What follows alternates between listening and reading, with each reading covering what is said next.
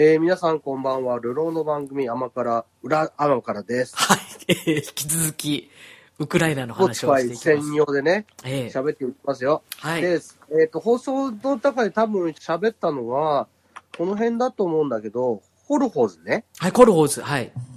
コルホーズって、まあ、佐藤は覚えてないみたいだけど、勉強、中学校ぐらいで大体勉強するんですよ。祖父ホーズとコルホーズってやつね。ほ工業と農業の民営じゃない。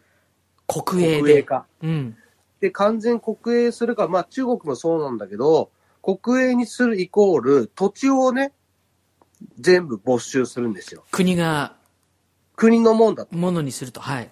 そうそうそうそう。で、あのー働く人は、その、さっきも言ったけど、給料だと。はい。みんなに同じ給料を払うんだと。うん。それが社会主義とか共産主義なんだと。うん。そのためには、その、仕事はこっちで渡すから、やったものに対しては給料は一緒だよと。うん。いうところが、その国の政策なわけですよ。はい。で、もともと農業をやってた人は奴隷、まあ、あの、逮捕されて殺殺されちゃったとうん。いう話までしましたよね。はい、しました。で、ここのね、その、ここが一番、その、今の、なんてウクライナの人たちに問題になってて、うん。これはね、結構続くんですよ。つい最近まで続いたんですよ。あ、要国がするに独立したまでね。お独立した？後1991年までは独立してないからね。はい。1991年って佐藤さん何してましたかもう、あれ、学生やってました。だからその頃のまでは、はい。まだ、社会主義の国だったんで、はい。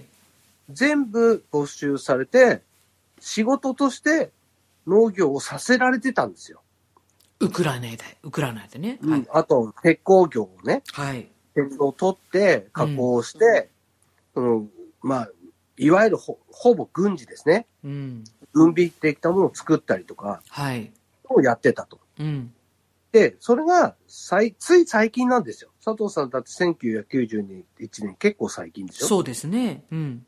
大人、大人になるとさ、1900年って最近だよねって気持ちじゃん。うんうん。なんか、う当然ウクライナの人だって、同じぐらいの人はたくさん生きてて、今一番偉い、ね、一番働き盛りなわけですから、はい。そういう人は覚えてるんですよ。若い時こんなひどかったって。はい。で、どんなにひどかったっていうと、そのね、ただ、ね、会社勤めしてたんでしょと思ってるでしょ？うんうん。そのスターリンっていう人は、ね、国内でも何千万人殺してるぐらいだからね、はい。ひどいんですよ。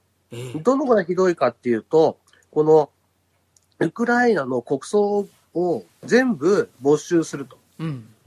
要するに働くけど、これやらんと。うんうん。お前たちの食べるものは、給料を出すから勝手に買えよと。うん。これは食っちゃならんと。うん。全没収ですよ。はい。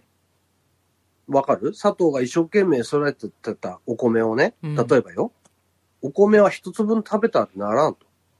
うんできたお、ね、できたおにぎりは食べてもいいと。買えと。うん。でも、作った米を食ってはならん。はい。わかる？うん。で、この食ってはならん。要するに全部没収だよと。全部没収ってどのぐらいかっていうと、全部没収した上で、食べるものもなくなったんですよ。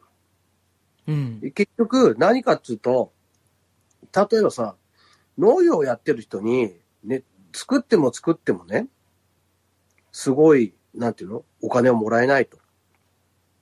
ね、一定の、まあ言ってみれば、もう最低の給料だと。うん。本当に生きていけるかどうかもわかんないぐらいの給料だと。うん。頑張りますか？うん。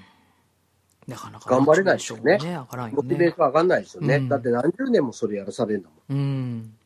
モチベーション下がるから生産量が下がるんですよ。うん。生産量が下がっても、絶対に取るぞと。うん。だから、飢饉が起きるんですよ。うん。もう、あの、ソ連全体も割と飢餓なんですけど、ウクライナはよっぽどひどいんですよ。うん。で、どのくらいひどいかっていうと、飢餓輸出って言うんですよ、これを。ん？歴史的に見ると、飢餓輸出？飢餓輸出？飢餓輸出って何だと思う？飢餓輸出？飢餓を輸出する？違うんですよ。そう思うでしょ、うん。飢餓になっても輸出するんですよ。飢餓になっても輸出する。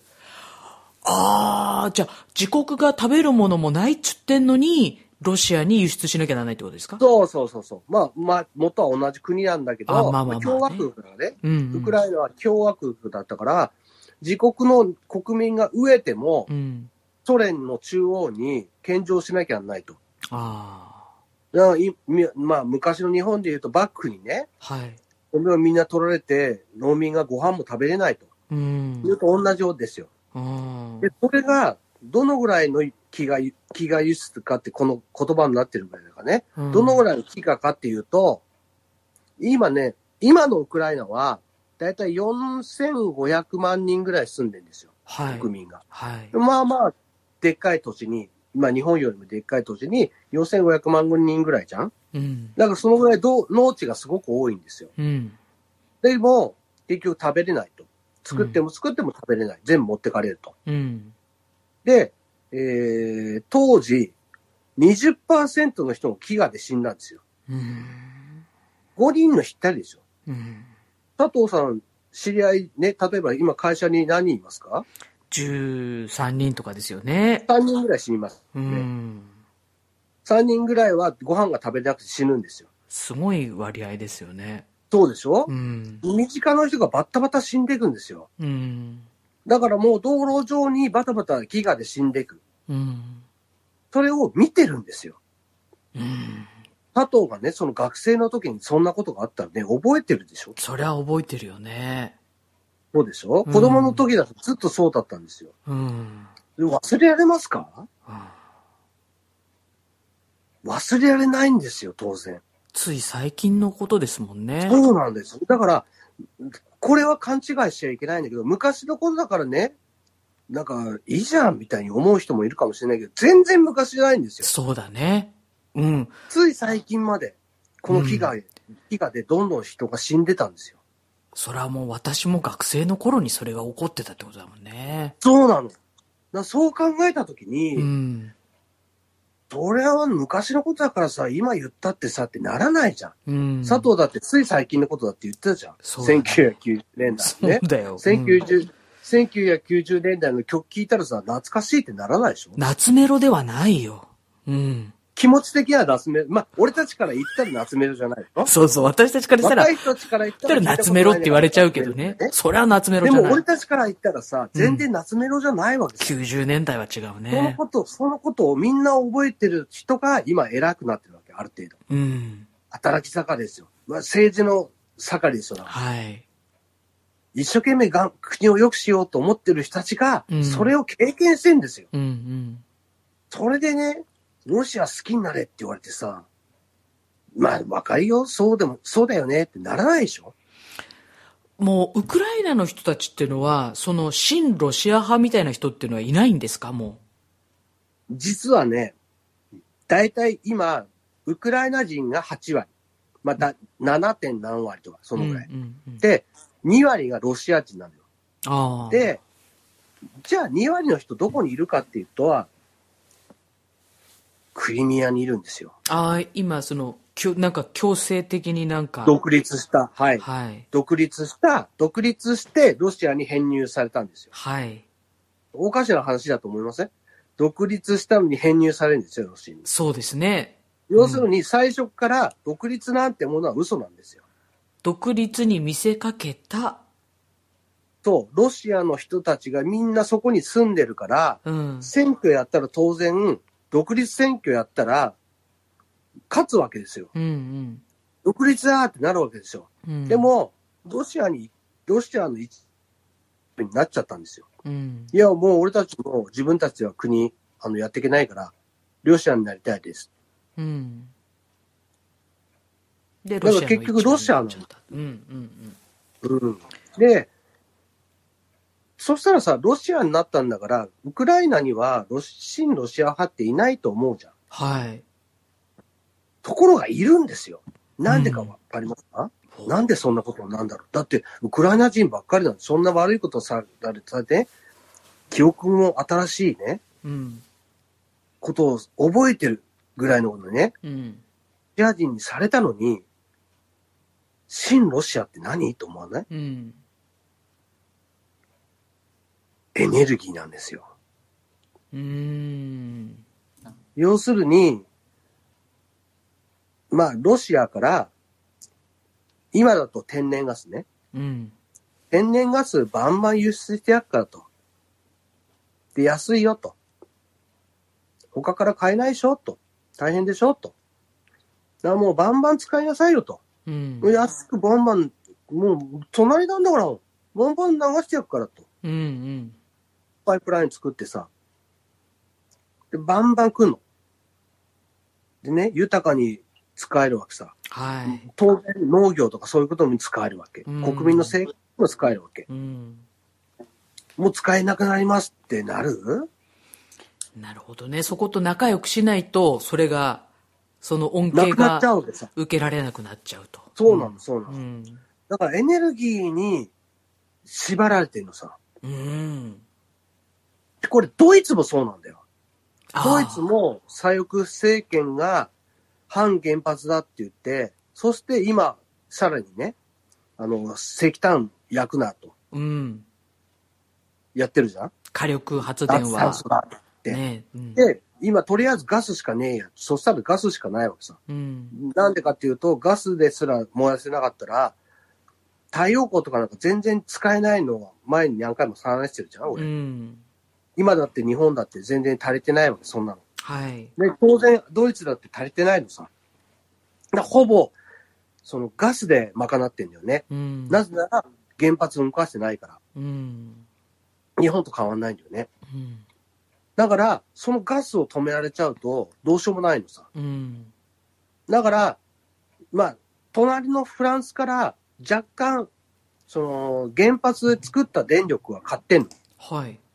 それでなんとかなったの、最近まで。でも、そのフランスはフランスで、やっぱり全部が原発じゃないから、日本もそうだったけどね、だいたい3割ぐらいだったの。うん。ただ、そこで電気売っちゃうと、フランスだって今大変なのさ。うん。脱炭素って言ってっから。でちょっと原発から売るの大変だから、ドイツ自分でなんとかしてくんないってなってきたわけ。うん。そしたらもう天然ガスに頼るしかないのさ。はい。その天然ガスはドイツから買ってんの。あ、ドイツはロシアから買ってんの。同じようにね。はい。だから、ドイツもあんまりロシアに対して強いこと言えないの。うん。だから今のこのウクライナ情勢に対しても、ドイツは、まあ、言っちゃえば、アメリカの、アメまあ、戦争で負けてさ、アメリカの駐留を許してんのさ。ドイツアメリカにね。あドイツにアメリカがいると。ねうん韓国もそうでしょ、うん。うん。こういう感じでいるんだけど、どうも、アメリカの言うことは聞きたくないと。うん。なぜなら、エネルギー握られてるから。うん。まあ、ただ、そのエネルギーを握られたのは、自分たちのせいなんまあ、自分たちのせいっていうか、自分たちの、その、やり方なんだよね。うん。政策なんだよね。要するに、自分たちの政、の、政、選んだ政府が、政策として新ロシアだったんだよね。うん。だから、エネルギーをそこに委託したんだよね。はい。これって、非常にまずくない？アメリカ軍は駐留してんだけども、うんエネルギー的にはロシアとうん。つながってるというか。そうそうそう。はいもう握られてんのさ。ええええ。文句言ったらお前ドイツなんか言わねえぞって。いや、い実はな、一回なってんだよ。うん一回完全にストップされててんの。うん。もうね、大停電とか起きてんの。へえ。それで、これはやべえよと。ロシアを怒らせたら俺たち生きていけないよと。これから冬になるのにと。はい。だから、今、だんまりこいてるの。うーん。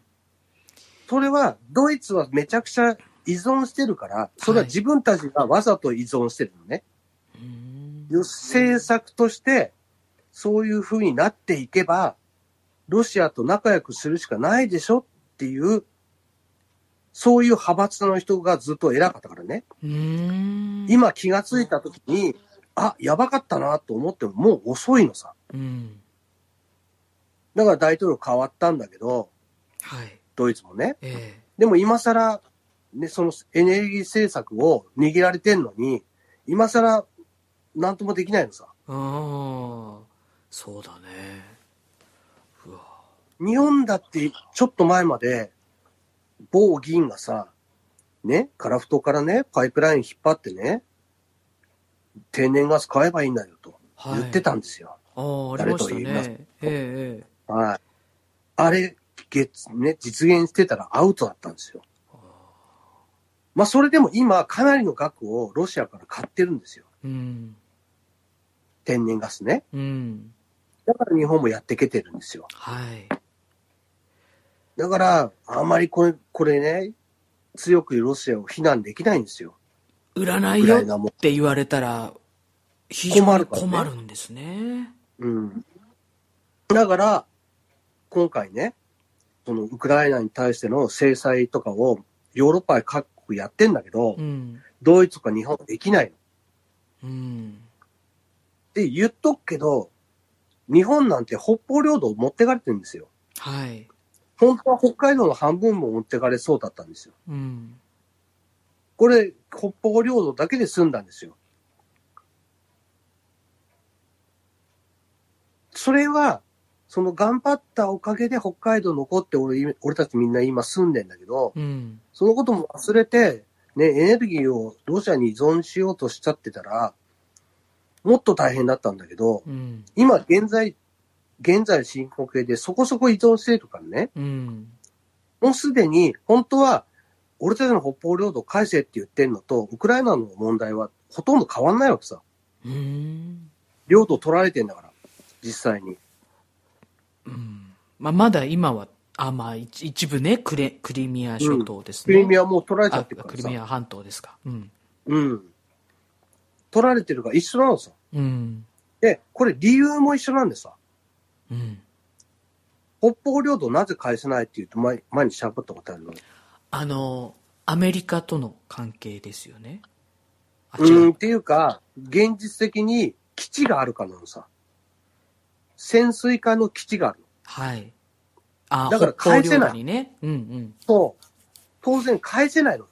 俺だから半分までは返してくれるとしても、全部は返してくれないよって言ったじゃん。うんうん。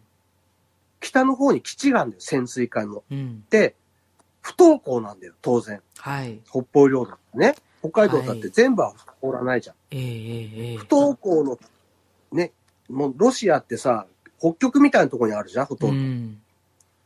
不登校ほぼ持ってないんだよ。うん。だから、絶対に手放さない、手放せないの。あそこをやっちゃったら。例えば潜水艦出す、どっから出すのってななるじゃん。大変じゃん。うん。例えば、はカラフトの方からって言ってもちょっと遠いし、すぐアメリカの方行けないじゃん。太平洋と繋がってないからね。うん。その後めんどくさいと。うん。だから帰れないよっていう話さ。それと一緒で、クリミアも、地中海のあのさ、地図見たらわかるんだけど、国会です右かの下、そう、国海のところにうん、ちょっぴり出てんじゃん。はい。あそこが唯一の不登校なんですようん。うん。西側のね。はい。で、あそこから、例えばアサド政権に武器輸出したりしてんの。うん。すぐ近くじゃん。し下まで行くだけだから。うん。アサド政権ってどこですか？どこの？うーんと、中東です。中東。はい。あ中東を全部ずっとその支持してるのは、その、そういうのもあるんだけどあ。う、ん。そこを押されちゃうと、その、武器の輸出も満足にできないし、うん。言っちゃうと、例えば、ロシアがそこの軍港を使わせてもらってたんだけど、うん。ねもしウクライナがね、その EU に編成されると。うん。したら、当然、港も使えなくなるじゃん。うん。だって NATO に、今度 NATO の軍が来ちゃうから。うん。NATO の軍が来ることになったらロシアには貸してくんないじゃん。うん。それが分かってるから、無理やり取ったの。うん。うん。ね、それは、なんか、最近ね、自衛隊のとが、自衛隊がね、公式に情報戦の部隊を作るって言ったのさ。ん？情報戦部隊を作りますと、自衛隊に。はい。佐藤はどういうふうにイメージする？自衛隊が情報戦やるって言ったら。情なんだろう報戦っていうのは武器使わないでってことです。パソコンでわーってやってるって思ってるでしょうん。情報戦ってね、意外とそうじゃないんだよ。例えば、北海道ってさ、この間停電したじゃん。大停電したじゃん。ブラックアウトですね。うん。通信も使えなくなったじゃん。はい。そしたら何あっても北海道の中に何何あっても分かんないと思わない？そうだね。それをクリミアでやったんですよ。あいつら。ああ、そういうことか。情報を途絶えさせるってことですか？ねそうそうそう。クリミア半島で何があったかみんな知らないんだけど、うん。クリミア半島にグリーンメンっていうわけわかんない部隊が来たのね。はい。これは自然発生したクリクリミアの中で自然発生した自衛軍みたいなテロ組織みたいな、まあ、結局、あの、国がひっくり返ったからね、うん。テロじゃないんだけど、要するに義勇軍ができて、そいつらが政府の、クリミア半島にある政府の要所を全部抑えて、うん。選挙したから、その、独立選挙をやるっていう話だと思うんだけど、うん。ちょっと聞いたらね、うん違うんだよ。クリミア半島の通信網を全部遮断したんだよ、ぶっ壊して。へえ。中にいる人たちが自分たちで発信できないようにしたんだよ。うんうん。その状態で選挙して、政権、ね政権を転覆させて、ね、ウクライナから独立するぞ、つって、独立の投票をやって、で、ロシアの、あの、ロシア人が勝ちましたと。で、新しい国作りましたと。で、歌、新しい国だとちょっと難しいから、ロシアに入れてくれませんか？までをセットでやったんだよ。あっという間に。2014年ぐらいですよね、それね。はい。へはいえ。あ、そう。情報戦ってそこなんだよ。へえ。日本はそれ分かってるから今頃言い出したの。あ、やべえと。あ日本だってこれやられたら、あっという間に終わるじゃんと。例えば北海道持ってかれんじゃんと。うん。そう北海道欲しいんだから。そんなことあるかね？あるのかな？あるかなって言ってるけど、やってるから、実際に。あクリミア持ってかれてるから。わかる？そんなに甘くないんだよ、世の中。それ分かってっからみんな、今クリミア問題を後回しにできなくなってんだよ。みんなそんなことある？と思ってたのさ。クリミア持ってかれる。うんうん。でも実際持ってかれたのさ。うんそこまでして。うん。しかも、その、それは最後の手段で持ってったんであって、その前の時点でかなりやってんだよ。そこを今これから説明しなきゃいけないんだけど、まずクリミアっていうところが、もともと、その、なんていうの、ウクライナ言われると、もともとは本当ウクライナじゃなかったのさ。あ、クリミアがですか？そう、ウクライナは、そのソ連の中でも共和国だったからね。はい。その時にはまだウクライナ国の中身に入ってなかったの。うん。じゃあなんで、そのソ連時代にウクライナを編入させたかっていうと、フルシチョフっていう当時の大統領がね、うん。だその、ロシアから、そのクリミアをね、ちょっともううちに活用してもらえないかと。まあ、ソ連の中だからね。うん。まあ、ソ連の中央にしたらね、よ、いいよいいよってなるわけさ。うん。いいよいいよってなったっていうか、むしろソ連の中央から、ちょっとフルシチョフにクリミアやるから、うちに編入したってな、やれよと。うん。なんでかっていうと、クリミアの、やっぱり国民が不満が結構あったのさ。うん。で、トラブルも結構起きてたのさ。で、これを収めるために、クリミア半島やるからと。うん。で、クリミア半島には今で言うさ、2割のロシア人が、まあ、っていうかクリミア半島はロシア人ばっかりだと。うん。で、なぜくロシア人ばっかりだかっていうと、その、中央がね、もともとクリミア半島に住んでたタタール人っているんだけど、この人たちを全部国外に追い出したの。うん。国外に追い出して、ロシア人をめっちゃ連れてきたの。うん。で、そこに住まわせたの。はい。で、そのクリミアを、その半島をさ、そのウクライナに編入するよってなったから、国の中でロシア人の割合が増えたのさ。うん。うん。そうだね。だからうん。反乱する人とか文句言う人を抑えることができたんだよね。うん。まずここで、ま、まあ、ソ連がさ、下手打って、やっちゃったのが問題なんだよね。やっちゃったっていうか、その自分たちでやったんだけど、クリミアにしなきゃよかったんだよ、最初から。うん。ちょっとよくわかんなくなってきたね。これ難しいね。うん。その時はソ連の中の一部だったからね。うん国は、国としてはあるけど、うん。中央とは繋がってるから、うん。大統領だって中央の人なわけさ。うん。自分で選選ばないからね。うん。大統領って言うけど、中央から来た人なわけさ。で、うんその人が、その反乱とか不満を抑えるのに、ロシア人の比率を増やしたいと。うん。で、ウクライナにどんどん人を入れても大変だと。うん。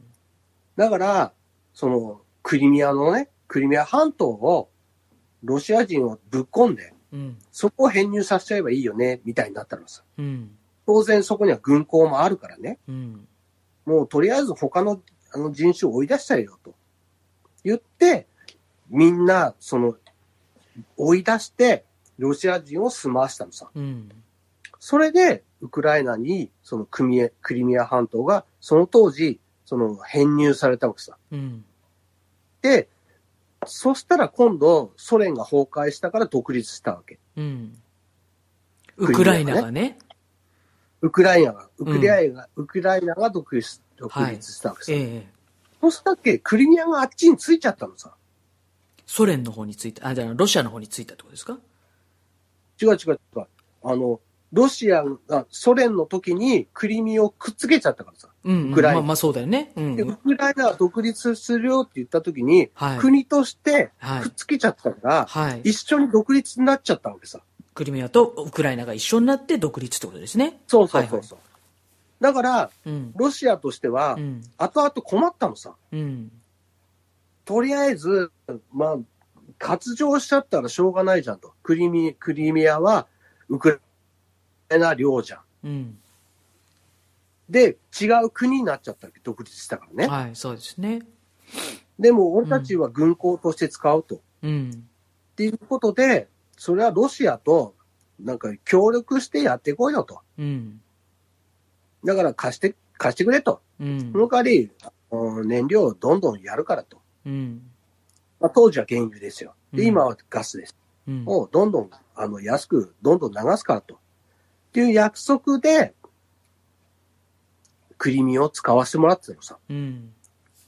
でも、やっぱりクリミア、まあクリミアじゃないや。ウクライナにはさ、ウクライナ人がたくさんいるのさ。うん。なんせ7割、8割ぐらいは、はほぼ8割ぐらいはクリミアじゃないや、ウクライナ人だから。うん。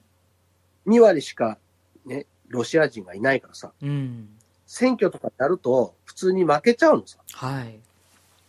でも、負けるわけにいかないから、そのエネルギー政策とかいろんなことを含めて、その、この人たちを、この人たちが大統領になれば、ロシ,、ね、ロシアと仲いいから、今までと同じようにロシアから安い、ね、原油とかガスとか買えるよってなって、ある程度ずーっと来たのさ。うん。でも、これがね、千まあ、2000年入ってからね、2000年入ってから、どうやらその、やっぱりもう、ロシアと付き合うのやめようよ、とうん。いう人がどんどん出てきたのさ。うん。で、ウクライナ人の、ウクライナ、ウクライナ人が、やっぱりヨーロッパと一緒にやっていこうと。うん。EU もできたし、うん。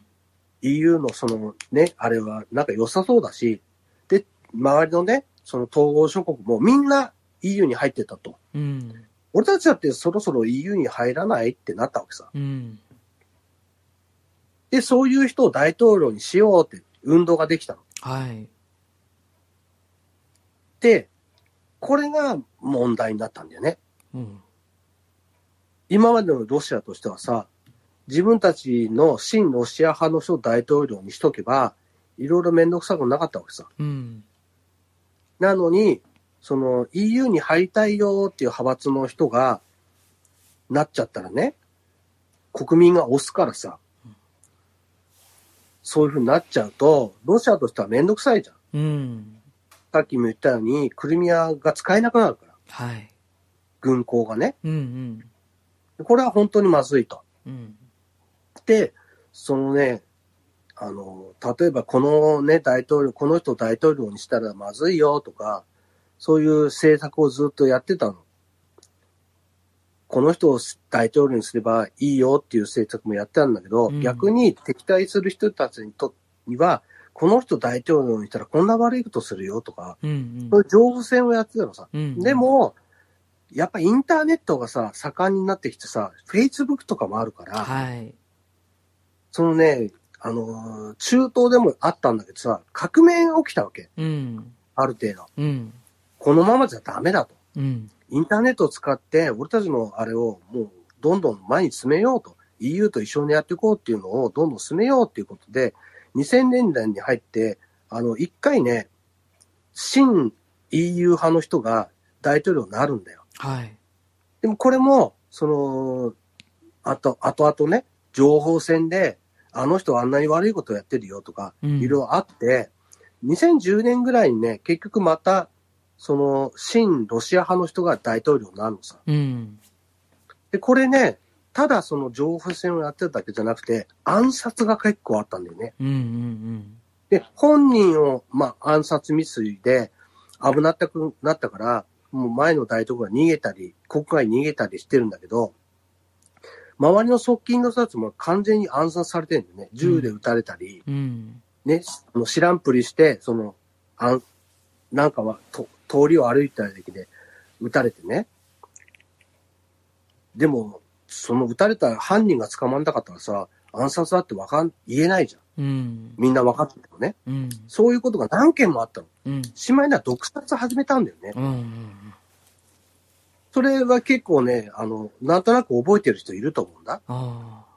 で、大統領も毒盛られてう、ん。なんか、やべえと思って一回国外に逃げたりしてんのさ。うん。うん。で、その隙に、その、その前の大統領が再選してんのさ。うん。新ロシア派のね。はい。で、この大統領がね、めっちゃまた悪いやつでね、大体こういうやつがいると、あの、私服を肥やすのさ。で、さっきさ、佐藤に、あの、送ったんだけど、はい。その大統領が1000 2014年に負けるんだけど、はい。オレンジ、あの、前に革命が起きたって言ってたじゃん？はい。インターネットとかで。それうんオレンジ革命って言うんだけどう、ん。その後2014年にも、あの、やっぱりこいつらダメだとうん。言って、その、今現職の大統領を歌った人を指名手配したんだよね、警察が。うん。で、もう捕まったらまずいからって国外に逃げて、結局、そのロシアに逃げちゃったんだけど、はい。で、空いた席に今の大統領がいるのさ。ああ、今現在の、そうそうそうそう。結構若い感じの人ですよね。そう。あ、ゼレンスキー。らそういう、うん。そう、いろいろ、その、暗殺もあり、うん。ね、あの、オレンジ革命のなんか潰したのもありとうん。か、いろいろこうあって、やっぱりその、ロシアやべえよって実感してるのさ。うん。もともと、そのさっきも言った、その農業のね、県で、いっぱい死者も出してるし、飢餓もやってるし、うん。つい最近までね。うん、で、せっかく独立したと思ったら、ロシアにずっと縛られて、うん。やっぱりなんかずっとおかしい、おかしい、おかしいってなってるわけさ。はい。全然俺たちの選挙のけ結果がね、あの、出てこないと。うん。気がついたらまたロシア派のやつになってたり、うん。EU のその結局、そのヤンヤスヌコビッチっていう人がその一回ダメになったんだけど、また再選した後ね、EU と協調、あの、協定を結ぼうとして、調印式と決まってたの。うん。これに調印すれば EU に入れるよって。そう、ドドタキャンしたりしてんだよね。ドタキャン、ドタキャンせざるを得なかったってこと？いや、だって入っちゃったらもうロシアから何やってるかわかんないじゃん。ああ。お前、新ロシア派ね、の政権として頑張、頑張ってやるっていうから、お金も出して、いろいろ暗殺もしてやったの。うんはいはい。お前、お前 EU となんかお前、協調停結んだらね、NATO 来るってことじゃんと。うん。NATO 来たらお前どうすんのよってカットで、うん。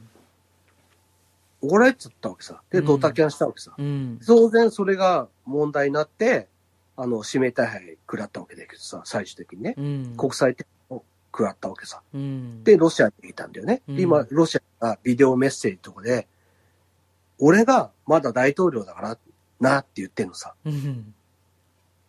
逆に言ったら、ロシアにいる人がね、亡命した人が、俺が政権持ってるのは、あいつ、じ偽物だからなと。うん。うん。俺が選挙で勝った大統領なんだからって言ってるから、もしね、その、攻め込まれて負けたらよ。戦争で負けたら、あいつ戻ってくるって分かってるんぞ、みんな。なるほどね。あいつを大統領に戻すんだなロシアはそういうこと気なんだなと思ってるのさ。うん。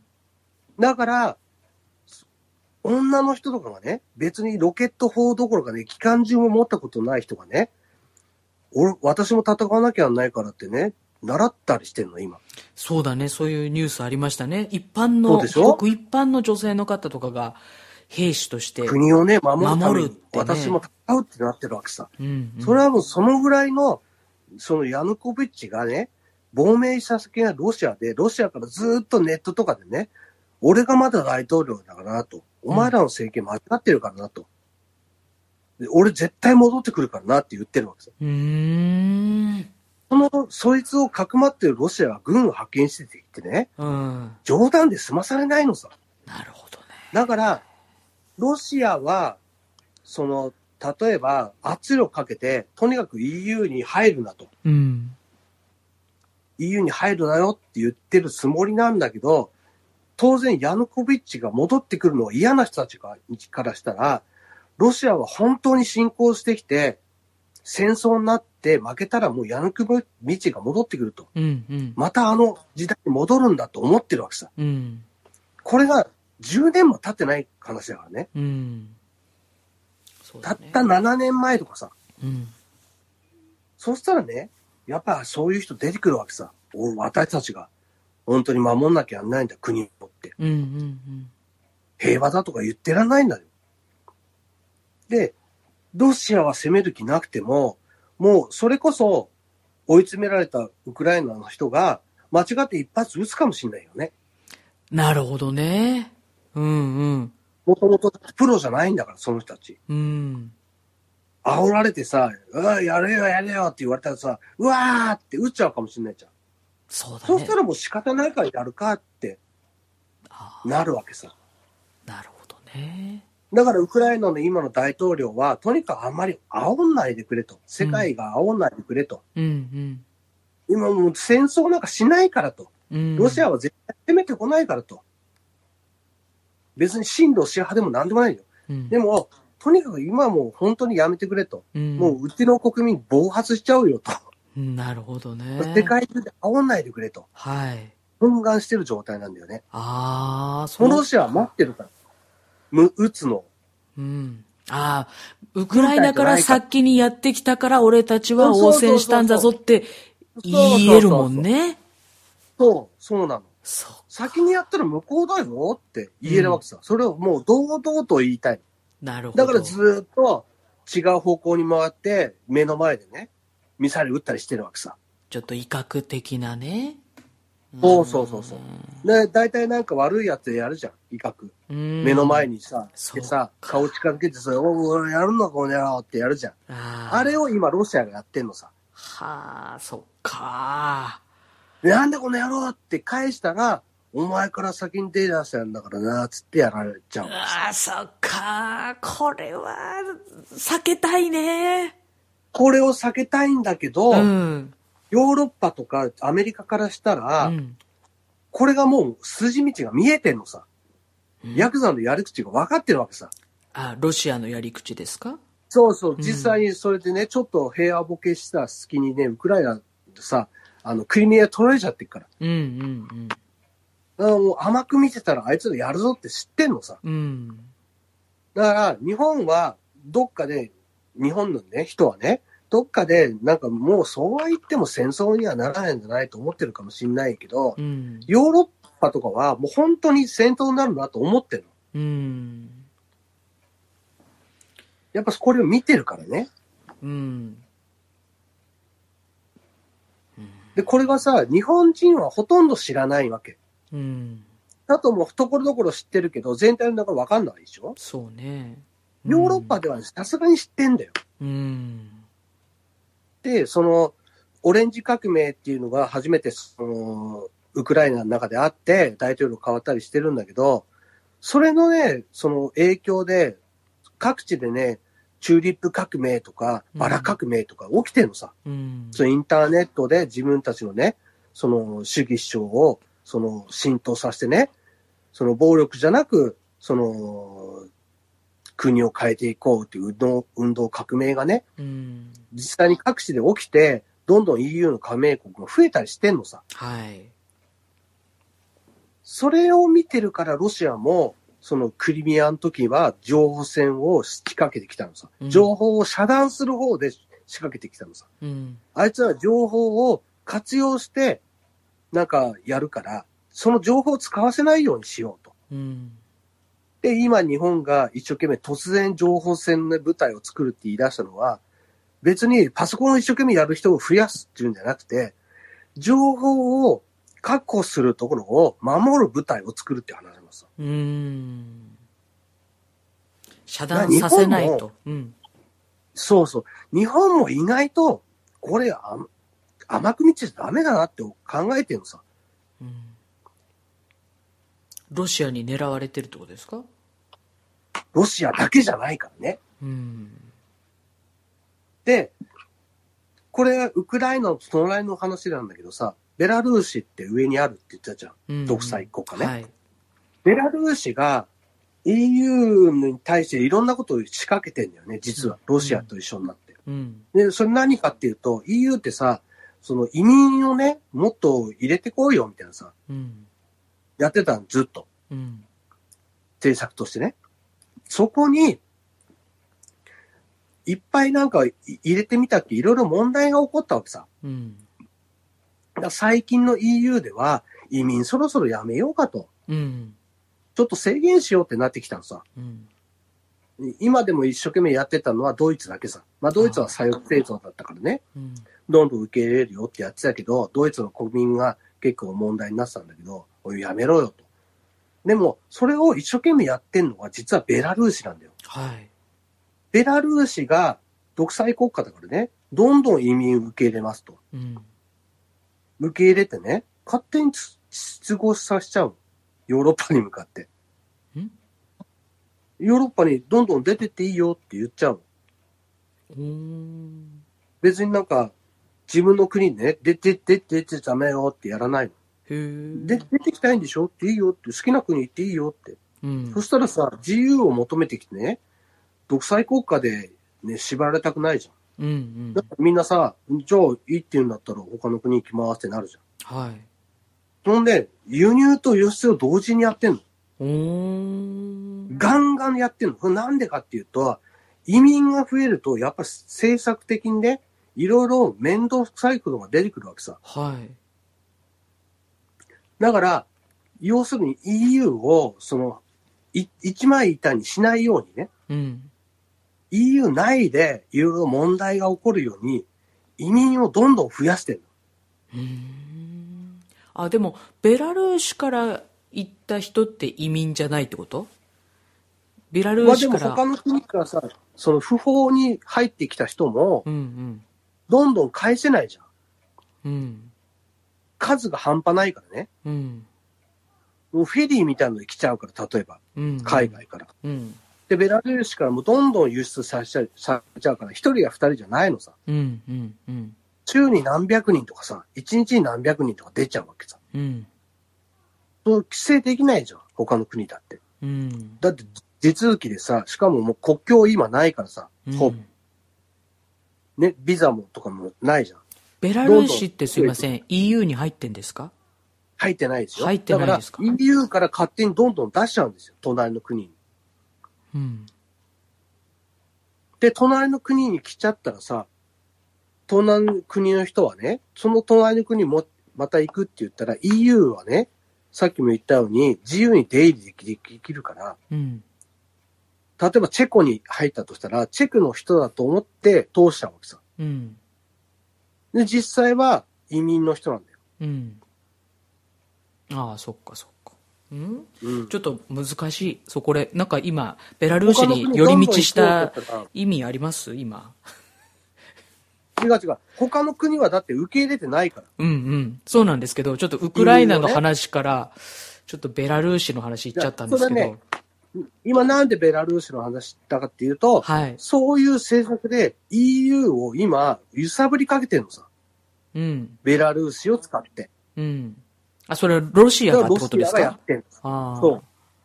ロシアがベラルーシを使って EU に揺さぶりをかけてるのさ。うん。もう移民政策やめようと大変だとうん。思ってたの違う。と思ってるところに、じゃあ、どんどん移民入れてやろうと。はい。そういうせいもう戦争も仕掛けてるわけですよ。はだからね、例えば今日本でさ、入国管理局がなんか問題があるとかいろいろやっあ。てんじゃん。はい。やってますね。あれだってマスコミが頑張ってんじゃん。うん。あれなんでだと思う？うん、なんでだと思うってなんかちょっとベラルーシのことをさ、ちょっと思い浮かべない？思い移民が増えたら困るんでしょって。じゃあうん移民を入れてやろうっていう人がいるってことさ。うんうんうんベラルーシの役目をはい日本のにいる人っていうか日本の政府に向かってやってるってことさ。うーん。まあ、あれはなんかすごく大きくしょうあの報道されてるやつは確かに問題があるなとは思いますよ。でも不法に入国した人だよ。うん。不法滞在してる人だよ。うん。で、問題があるって言ってさ、だから、じゃあ、ね、日本で住まわせてやろうって言ったら、うん。ベラルーシと一緒じゃん。うーん。ああ、じゃあそのそこを報道には裏があるっていうか、その意図があって、意図があっても俺たちには分かんねえってことさ。うーん。ベラルーシだって、いやいや人道的な話でしょって。うん。君たち人権ね、大事にしてるじゃんって。俺だって分かるよ、それって。うん。だからどんどん入国させてんだよって。うん。でも出てっちゃうからしょうがないじゃん。っうん。ていうのがベラルーシの言い分さ。なるほど。うん。でもみんな困ってるわけ、今。うーん。どんどん入国させちゃうから。うん。でどんどん EU 内は、もう30カ国 EU なんだからさ。うん。EU はどんどん人が入ってくるわけ。ベラルーシからね。うん。うん。じゃあどうやってと止めればいいのってなってるわけさ。おー止まる、止める手段がないのさ。うーん、そうなんだ。そっか。それぐらい、移民って問題になってんだよ、今。うん。現実にね。移民のことわかんないもんな。なんか全然。そうなってくるとさ、今、日本人って移民のことをさ、分かってないもんなって言って、その入管のことをね、ニュースでガンガンやったら悪いことあって、あれはおかしいよってなるじゃん。うん。じゃあ、その移民をね、別は日本はに移民を受け入れてないわけよ、今ね。うん。で、不法入国とかしたり、あと、ちょっと仕事をしないけど、とか、仕事してもすぐ帰るよっていう人を入れたのに、勝手に居座ってる人が問題になってるわけですよ、本当は。うん。その問題になってる人を人道的に扱わないってことを、今マスコミは問題にしてるわけさ。うん。なんでって話さ。うん。それもちゃんと考えた方がいいんじゃないと思うのさ。だって他の国はそれを、ね、他国に圧力をかけるためにやってんだよと。うん。じゃあもしね、日本国内で政府に圧力をかけるためにやってる人がいないって言えるのと。うん。同じことやってるだけでしょと。本当にそれ日本のためとかその人権のためにやってるって。うん。実にあるって。その人たち誰だか知ってるって。うん。そういう人たちはどういう人だか分かってそれに賛成してんの？っていうことを僕は言いたいわけですよ。うん。なるほどね。で、お花畑でね、なんかヘラヘラしてて、ね、いいことをやってると思ってて、ウクライナみたいになっても、後でもうどうしようもないんだよ。うん。実際にウクライナはクリミア取られちゃってるからね。うん。で、クリミアは取られてるから、クリミアが今ロシア領なわけさ。はい。で、今、その、海上封鎖してんだよね。うん。もう軍港でガンガン、その演習とかもやって、他の国が近づけないようにして、自分の国からも、まあ、例えばその、ウクライナからも、その、軍、その、港を使えないようにしちゃったりしてるわけさ。うん。で、空港があるんだよね、またね。うん。悪いこと。うん。軍港があるぐらいだからさ。で空港も止めちゃったんだよね。うん。で、それ全部、ちょっとお花畑で生きてきたからなんだよ。うん。ウクライナが？そうそうそうそう。いや、言っても、まあ、今、ロシア人もいっぱい住んでるけど、ウクライナとして独立したからさ、みんなでやってこようと思ってたっけ？実はみんなは一枚板じゃなかったのさ。うん。そいや、なんか今までの話を聞いてたらさ、ウクライナがお花畑で暮らしてたとは思えないようなさ、すごい歴史があるんだけどさ。すごい歴史があって、うんうんやってても、ちょっと、ちょっと平和になってきて、ちょっと情報が色々入ってきて、うん俺たち自由だって思ったら、すあっという間にお花畑になっちゃったんだよね。うんつまりアメリカとイギリスにさ、いや俺たち守ってやるから核捨てろよって言われたら核捨てちゃったわけさ。うん。そうしたらもう今こんなことになってるわけさ。うん。核あったら今こんなことになってないんだよ。うん。そう。核を持っていることが正しいとは言わないよう。ん。いいと思うよ、俺だって。うん。でもさ、持ってるやつが捨てちゃ、捨ててほしいなって言っちゃダメだと思うない？まず。まあ、アメリカとかがね。そうね。うなんでそんなで、ことそれ、俺たちが守ってやるからって言ったんだったら、うんうん。守れよって話じゃん。そうね。守ってない。だからそれもあるから、今、イギリスとアメアメリカが一生懸う命ん。問題にしてんのさ。あ俺たち守るよって言っちゃってるからさ。あ。なるもし戦争になったらさ、考えなきゃないわけさ。うんうん本当に軍出すのと。うん。軍出すのはどうさとかさ。だってな、党に入ってないんだよなとかさ。まあそんなこんなでもう裏甘辛でもう、あの、甘辛一本分、甘辛が、もう、もう取っちゃってるんですけども、そろそろまとめお願いしていいですか？まあそういうこともあって、はい。そのウクライナっていうのがすごく問題を抱えてて、うん。自分たちでその独立してね、そのなんとかやっていこうと思っても、さっきの言った地政学の問題でうん。なんともならないと。うん。で、他の国に頼ろうとしても、他の国だって、いや、それに首突っ込んだら俺だってめんどくさいことになるなと思ったらさ、うん。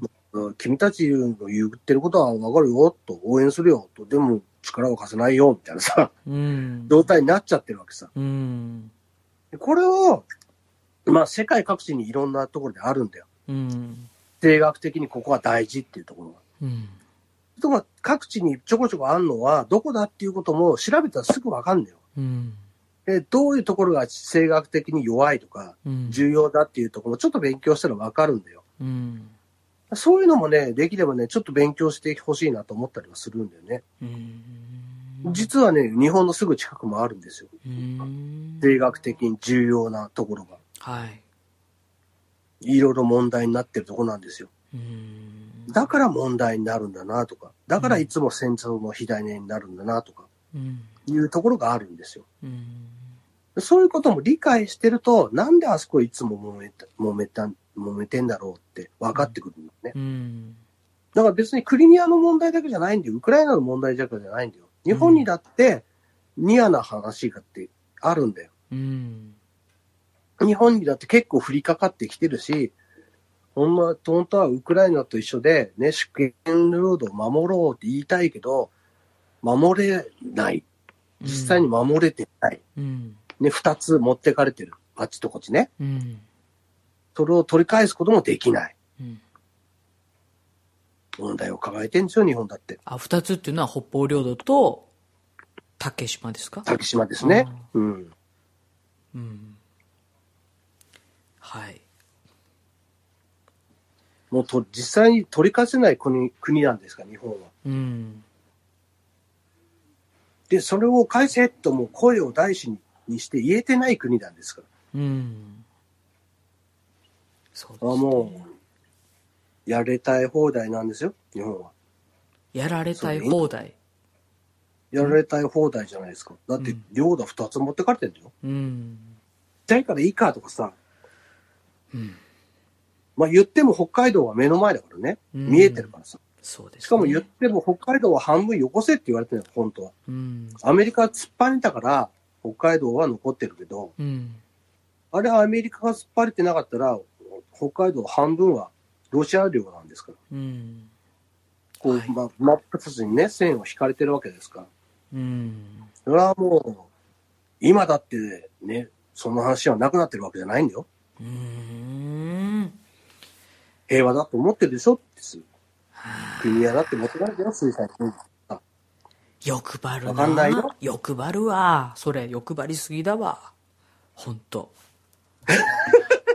なんか、なんなのどうなの？ラジ放送の時のさ、ロシアの言い分もちょっと分かってきたわっていう気持ちはなくなった。ないね。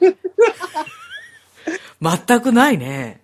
んそうでしょ？うん。だから、まあ、だから、それもあるからさ、それでもやっぱりロシアの言い分は言っとかないとさ、うんうん。ダメだなっていうのがあるから、先に話をしたんだよね。なるほどね。